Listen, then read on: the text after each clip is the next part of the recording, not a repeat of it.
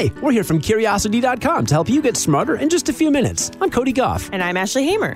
Today, you'll learn from the chief science advocate at 3M how we should communicate about science following the release of the 2019 State of Science Index. Plus, you'll learn about a simple strategy for getting out of a creative rut. Let's satisfy some curiosity. Yesterday, we talked about new data on what the world thinks about science. It turns out that skepticism about science is up, and we might want to change the way we talk about science. Fortunately, our guest today has some ideas for how we can do just that. Jayshree Seth is a corporate scientist and chief science advocate at 3M. Yes, the 3M that makes things like post it notes and scotch tape, plus lots of other stuff. Their brand is Science Applied to Life. And that's why we're continuing the conversation today with a few action items that could help people advocate for science, including people like you and me.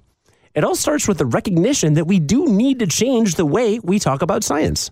I think there is a large scale recognition now uh, and also the human element of science. It's not just science for science sake. I mean, uh, showing that behind the science is all these normal, quote unquote, people.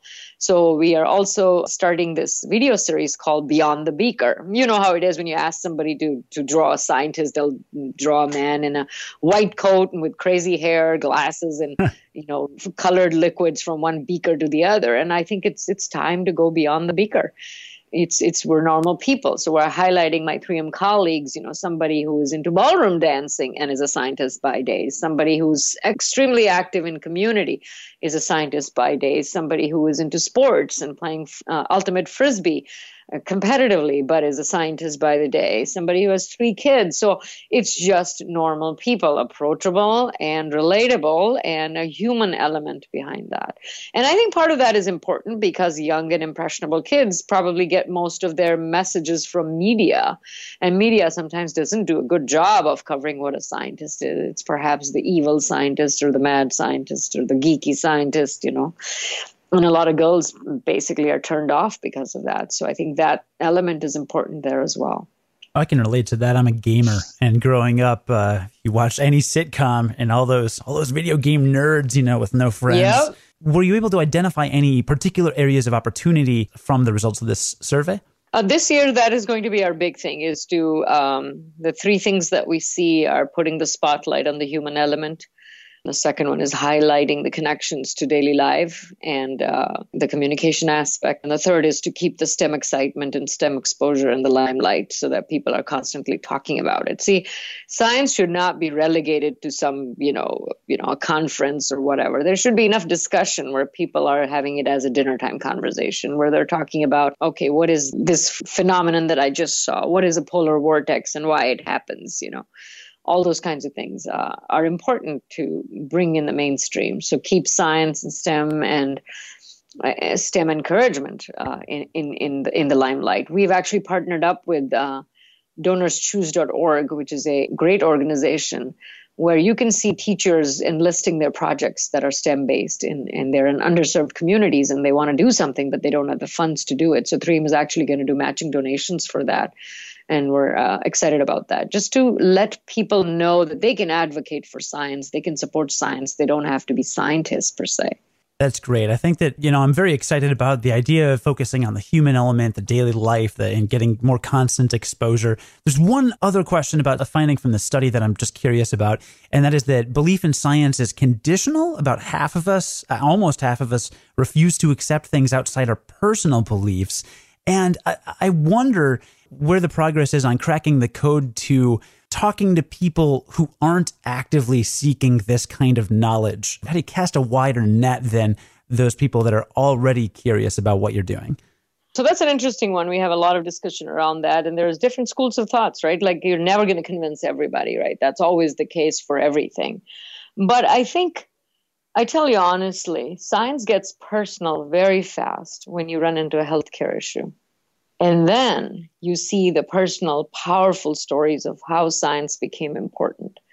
So I think constantly making that connection, whether people are accepting it or not, I think you make that connection. And when that light bulb goes off, we will see the, the result of that. So I still think we need to keep communicating that. So look, because of this, this life was saved.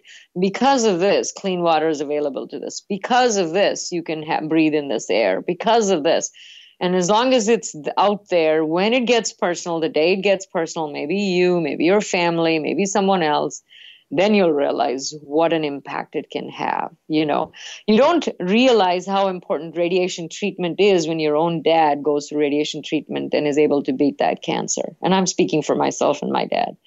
And of course, I didn't, I'm, I'm a believer, but it hits you when you see something saving someone's life, when you see it making an actual impact. And then you have that appreciation for all the work that has gone on to actually make this happen. And so I think the way is to stick with doing what we want to do, which is communicate the impact it has. And eventually, when people are exposed to like science in your face saved you kind of a situation, that that connection will be slowly made. But it just, for some people, it'll just take time for it to get personal.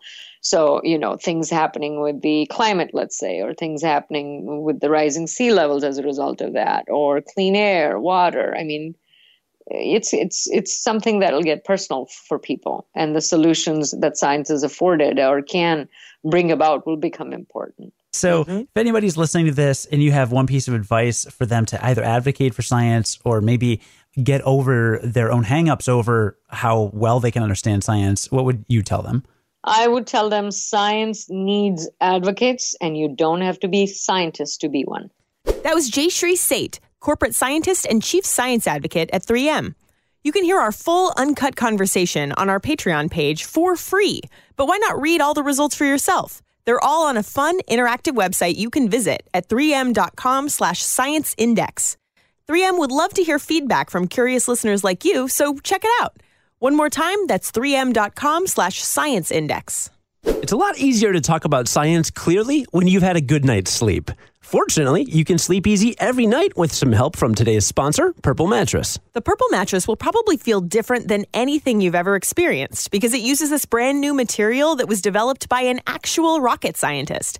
It's not like the memory foam you're probably used to. The purple material feels unique because it's both firm and soft at the same time, so it keeps everything supported while still feeling really comfortable. Plus, it's breathable, so it sleeps cool. You'll also get free shipping and returns, plus a 100 night risk free trial. If you're not fully satisfied, you can return your mattress for a full refund. Plus, it's backed by a 10 year warranty. You're going to love Purple. And right now, Curiosity Daily listeners will get a free Purple pillow with the purchase of a mattress. And that's in addition to the great free gifts they're offering site wide. Just text Curious to 84888. The only way to get this free pillow is to text Curious to 84888. That's C U R I O U S to 84888. Message and data rates may apply. We're going to wrap up with a simple strategy for getting out of a creative rut. And this comes from a former Nike engineer, Tiffany Beers. One time, Beers and her team were working on a new shoe, and they were on the brink of burnout. So she gave a unique assignment to one of the makers on the shoe team she had him make a shoe that could survive a five mile run using only materials found at Home Depot.